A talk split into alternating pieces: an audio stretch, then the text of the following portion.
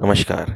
अच्छा एक और बात है इसके द्रौपदी का जो जो मैंने बताया था एक दूसरे एपिसोड में कि उनका पाँच पांडव में उनको वो करना पड़ता है, वो उनकी पत्नी बन जाती हैं कि हमें लगता है कि वो कुंती ने देखा नहीं, और ने बोला कि इसको बांट दो तो वैसे हो जाता है, या युधिष्ठिर ने इंटरवीन किया तो वैसे हो जाता है। पर एक और स्टोरी है इसमें कि आपको तो पता है द्रौपदी अग्निपुत्री है, और वो मतलब शी, वो पैदा ही बड़ी होती है मतलब प्रकट होती हैं अग्नि से, लेकिन उसने उन्होंने पिछले जन्म में एक वरदान मांगा होता है भगवान शिव से, कि उन्हें एक ऐसा पति मिले जो एक वरिष्ठ धनोधर हो, ज्ञानी हो, बलवान हो अति सुंदर हो।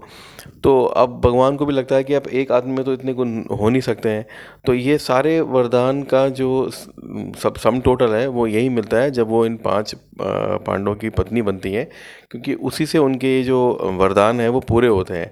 इसीलिए ये भी बोला जाता है कि जब भी आप मांगो भगवान से तो सोच समझ के ही मांगना चाहिए। क्योंकि वो चीज़ एक्चुअली में होनी भी चाहिए, नहीं तो वो आपको उल्टी पड़ सकती है। तो ये एक और पैरल स्टोरी है जो द्रौपदी की जो पाँच इनके साथ जो जो इन सबकी वो पत्नी बनती है, उसके पीछे की। Thank you